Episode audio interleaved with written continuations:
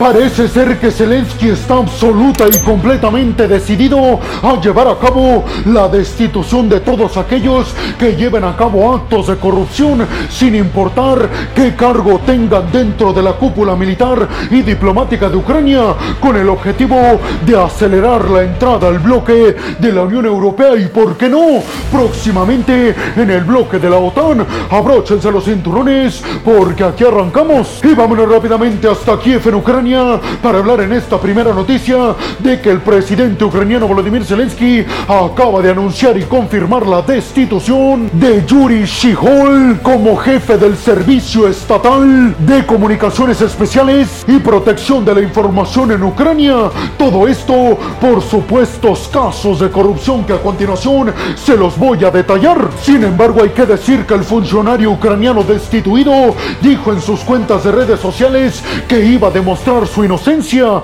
y que aceptaba su destitución. Y ustedes se preguntarán, pero peregrino, ¿qué función tiene ese organismo en Ucrania que acaba de perder a su líder? Pues déjenme les digo que este organismo es el encargado precisamente de proteger de hackeos informáticos al Estado y gobierno ucraniano. Por eso aseguró Zelensky, necesitamos, sin importar de quién se trate, destituir a todos aquellos que lleven a cabo actos de corrupción, porque eso nos podría causar perder la guerra de una vez por todas en contra de Rusia, pero también el no entrar nunca al bloque de la Unión Europea, recordándoles que el bloque de la Unión Europea para todos aquellos que quieran ingresar les piden como principal objetivo que erradiquen su corrupción. Y recordemos que Ucrania antes de que comenzara toda esta invasión de Rusia era uno de los países más corruptos en Europa. Por eso Zelensky parece ser que sin importar de quién se trate, aprieta el botón para destituirlos si es que llevaron a cabo actos de corrupción. Los medios de comunicación ucranianos hablan de que el caso de corrupción fue específicamente por el desvío de 1.7 millones de dólares, que obviamente se habría quedado este funcionario y otros más muy cercanos que también fueron destituidos. Se sospecha que estos funcionarios compraron software para vigilancia cibernética y que inflaron el costo. Por ejemplo, si lo compraron a un valor de 2 dólares, ellos dijeron que lo habían comprado a un valor de mil dólares, inflando el precio para ellos quedarse con una tajada económica y llevar a cabo así el acto de corrupción en Ucrania. Los funcionarios destituidos por Zelensky aseguraron que están cooperando de todas las formas con esta investigación para demostrar que son inocentes. Recordemos que inclusive Zelensky con el objetivo de erradicar la corrupción ucraniana fue en contra del principal empresario y oligarca ucraniano que inclusive le apoyó y le financió su campaña para convertirse en presidente. Todo esto aseguró Zelensky porque no va a haber excepciones. Vamos a acabar con todos aquellos que lleven a cabo actos de corrupción, aunque sean mis conocidos y mis aliados. Recordemos que esta dependencia también trata de evitar los hackeos por parte de Rusia. Por eso Zelensky sabe que ahí necesita tener a una persona que sea imposible de corromper con el objetivo de protegerse de Rusia, pero también de proteger las finanzas y así lograr en el futuro próximo, como ya se los dije, el ingreso inmediato al bloque de la Unión Europea. ¿Ustedes qué piensan? ¿Creen que estos despidos demuestran que Ucrania nunca va a poder quitarse a la corrupción de su sangre? Y sobre todo les preguntaría, ¿creen que Zelensky va a lograr su cometido de entrar finalmente al bloque de la Unión Europea, erradicando así a todos los funcionarios que lleven a cabo actos de corrupción en Ucrania? Y vámonos rápidamente hasta Teherán, hasta la capital de Irán,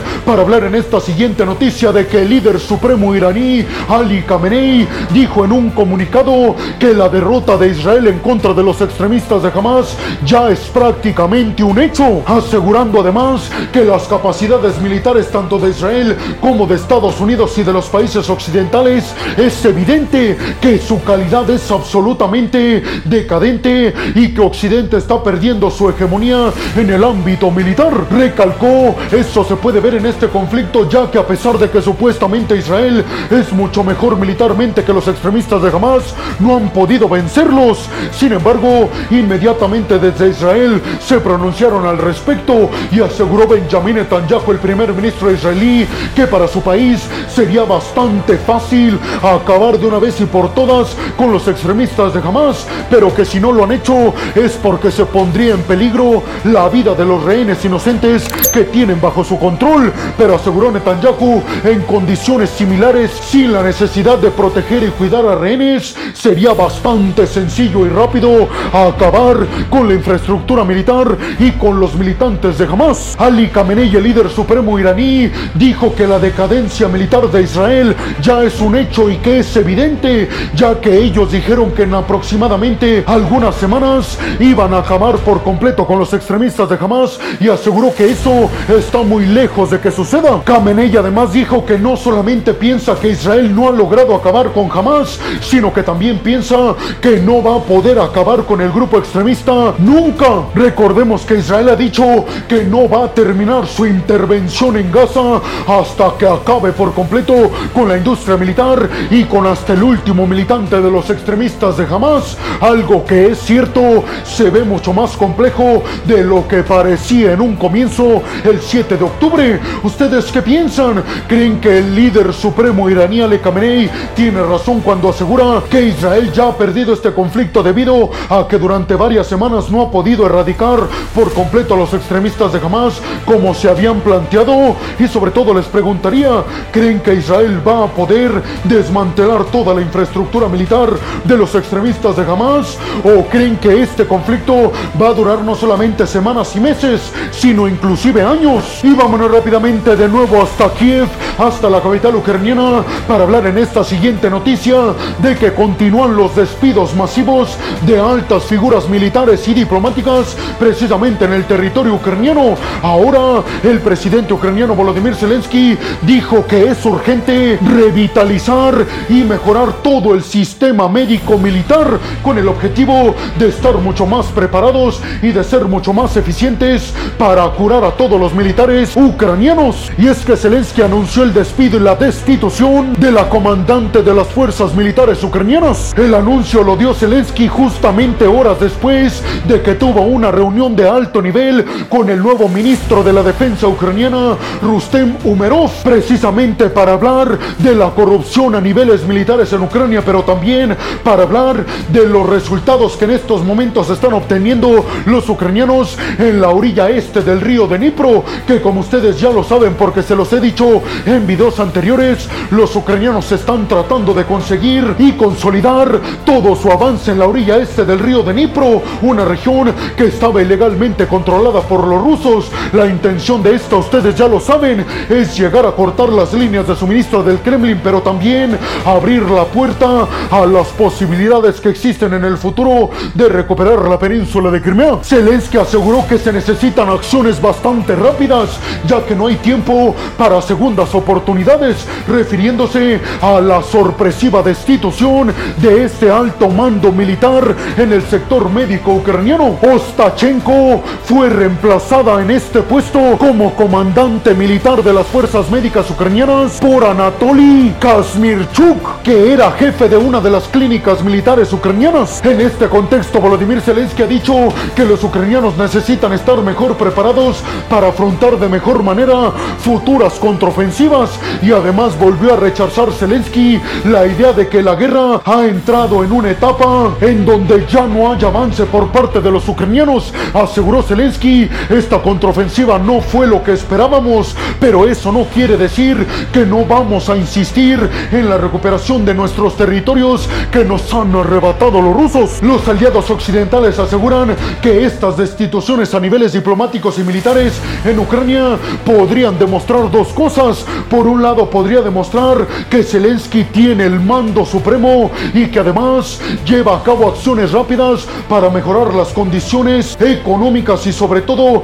de seguridad en niveles militares de Ucrania, pero también aseguran que podría demostrar que la figura de Zelensky está bastante debilitada, ya que a pesar de sus esfuerzos continúan saliendo nuevos casos de corrupción y por ende nuevas destituciones. ¿Ustedes qué piensan? ¿Creen que todas estas destituciones tan sorpresivas y tan rápidas demuestre que Zelensky tiene liderazgo o demuestra precisamente lo contrario, que las tropas ucranianas además del propio Estado ucraniano está bastante debilitado? Y vámonos rápidamente hasta el mar de la China Meridional para hablar en esta siguiente noticia de que Filipinas está tratando de entablar comunicaciones mucho más cercanas con Vietnam y con Malasia. Esto con el objetivo de llevar a cabo la creación de un nuevo código de conducta en el mar de la China Meridional. Todo esto ante la creciente hostilidad por parte de China que asegura todo el mar de la China Meridional le corresponde. Hay que recordar que China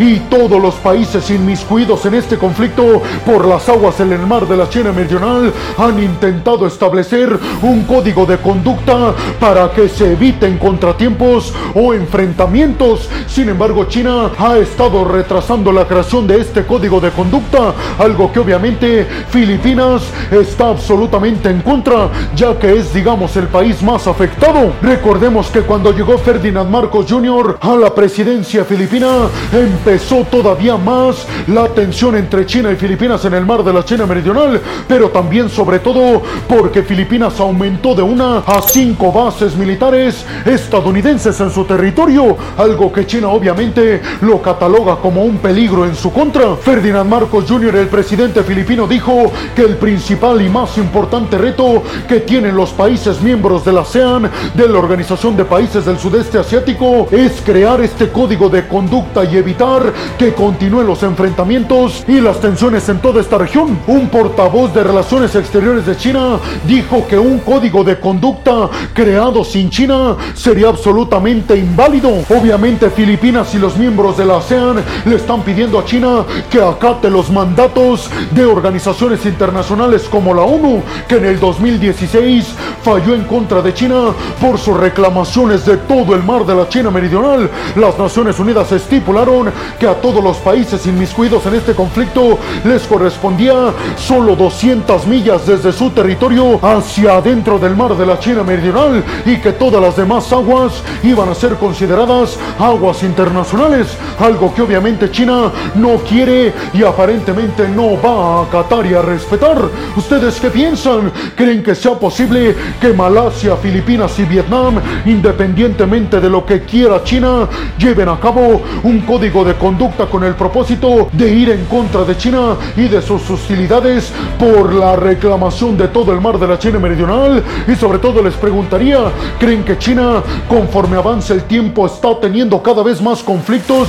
¿Creen que eso le conviene a Washington? Y vámonos rápidamente hasta Bosnia y Herzegovina para hablar de las preocupaciones que cada día están aumentando en el bloque de la OTAN. Y es que vamos a arrancar hablando de la visita de Jan Stoltenberg como primera parada a Bosnia y Herzegovina. Esto durante todas sus visitas que va a realizar en los próximos días a los países de los Balcanes Occidentales. Y ustedes en estos momentos se estarán preguntando, pero peregrino, ¿por qué a la OTAN le preocupa Bosnia y Herzegovina? Pues déjenme les digo que el bloque de la OTAN está preocupado por tanta interferencia de Rusia en Bosnia y Herzegovina, pero también en tanta insistencia de los ciudadanos de Bosnia y Herzegovina que son de etnia serbia, que quieren separarse de Bosnia y quieren adherirse a Serbia, algo que obviamente el bloque de la OTAN considera sería un desestabilizador gigantesco en esta región de Europa. Recordemos que Bosnia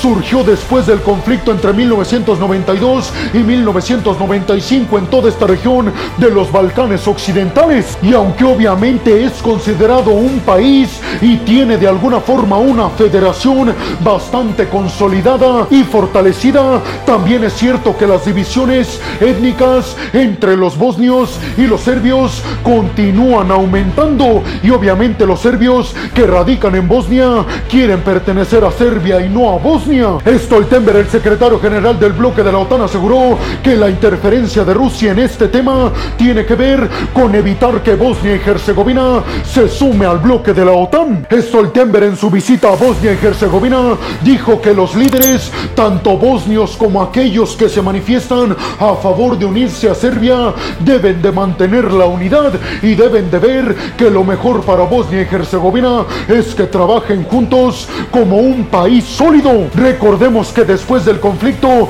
la OTAN envió cerca de 100.000 tropas a esta región de Bosnia y Herzegovina precisamente para calmar las aguas y en estos momentos la OTAN todavía tiene presencia en Bosnia y Herzegovina, pero nada más con aproximadamente 1.100 tropas. Pero Stoltenberg dijo que si se necesita enviarán más para evitar la división de este país europeo. Hay que decir que aunque la mayoría de los líderes en Bosnia y Herzegovina se manifiestan a favor de entrar y pertenecer al bloque de la OTAN, varios ciudadanos bosnios de etnia serbia y que son prorrusos se oponen contundentemente a que Bosnia y Herzegovina se sume al bloque de la OTAN. ¿Ustedes qué piensan? ¿Creen realmente que Rusia está tratando de evitar que Bosnia y Herzegovina se sume al bloque de la OTAN? Y sobre todo les ¿ustedes consideran que la OTAN está llevando a cabo una presión que no le corresponde al tratar de evitar que serbios que radican en Bosnia y Herzegovina quieran unirse al territorio serbio? ¿Qué creen que busca Rusia con todo esto? Además de evitar la entrada a la OTAN por parte de Bosnia, ¿creen que lo que está intentando es desestabilizar aún más a toda Europa y por ende al bloque de la OTAN? Y vámonos rápidamente hasta Tel Aviv, hasta la capital de Israel para hablar en esta siguiente noticia del hecho de que el sistema de defensa aérea Onda de David acaba de ser aprobado para enviarlo a Finlandia. Sí, peregrinos, Finlandia acaba de autorizar la compra de un sistema de defensa aérea Onda de David a Israel que fabrica conjuntamente con Estados Unidos. Recordemos que Finlandia, el nuevo miembro del bloque de la OTAN, el miembro número 31, ha estado aumentando sus capacidades militares ofensivas y defensivas, sobre todo porque comparte la frontera más grande de toda Europa con Rusia. Esto es un acuerdo histórico equivalente a 340 millones de dólares entre Finlandia e Israel. Recordemos que la onda de David, el sistema de defensa aérea fabricado conjuntamente entre Estados Unidos e Israel, salió a operación en el año del 2005 y puede interceptar misiles balísticos, misiles de crucero, aviones militares y drones en un rango de 65 hasta 125 millas. Parece ser que Israel se está consolidando como el principal proveedor de poderío militar en defensa aérea de los países europeos que se están rearmando. Recordemos que en un acuerdo histórico, Israel y Estados Unidos accedieron a venderle a Alemania el sistema de defensa aérea contra misiles hipersónicos Arrow 3 en un acuerdo histórico entre Alemania e Israel equivalente a 3.500 millones de dólares. Finlandia, después de ser un país histórica y tradicionalmente neutral entre Rusia y la OTAN, tomó la decisión de adherirse al bloque de la OTAN después de la invasión de Rusia a Ucrania, convirtiéndose en abril de este año en el nuevo miembro de la OTAN, en el miembro número 31. ¿Ustedes qué piensan? ¿Creen que Finlandia se convertirá en uno de los bastiones más importantes del bloque de la OTAN, sobre todo en el conflicto futuro en el mar Báltico y en el Ártico? Y sobre todo les preguntaría, ¿creen que Finlandia, además de estarse esforzando en consolidar sus defensas aéreas en contra de Rusia, también va a tener próximamente uno de los ejércitos más poderosos del mundo, como pronosticaron en Washington? Y bueno, hemos llegado al final del video del día de hoy. Les quiero agradecer muchísimo todo el apoyo que me dan. Sin ustedes, yo no podría dedicarme a lo que más me apasiona en el mundo. Así que muchas, pero muchas gracias, peregrinos. Sin más por el momento, nos vemos en el siguiente video de Geopolítica. Hasta la próxima.